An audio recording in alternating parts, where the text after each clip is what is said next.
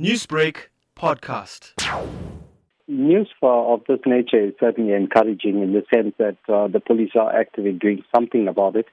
Although I think in the area the, the situation is out of control, but look at the start.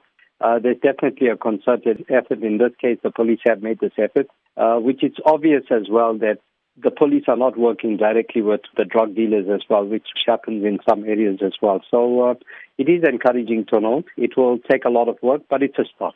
How would you describe the effect the drug trade in the area has had on the community? Well, it's like everywhere else in the country, except that being a, a small town, it is far more evident uh, in this area because we have a number of dealers. We have a lot of families that are devastated by drug problems.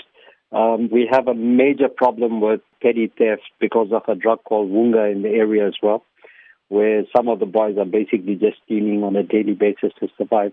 We are dealing with families who are the victims of this addiction.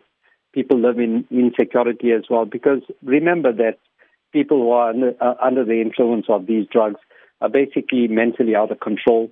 They don't even see the consequences of the actions. They don't even see that there is a problem. So it becomes a very, very dangerous and volatile situation as well. And Mr. Desai, how would you describe the drug situation in the area? I would say that the problem is out of control. And the reason being is that there is no consequences for what, what is happening in the area as far as the drug problem is concerned. But I think targeting the, the dealers from the start is uh, actually where, where it should actually start from. And I'm actually very encouraged to hear about this news. Newsbreak, Lotus FM, powered by SABC News.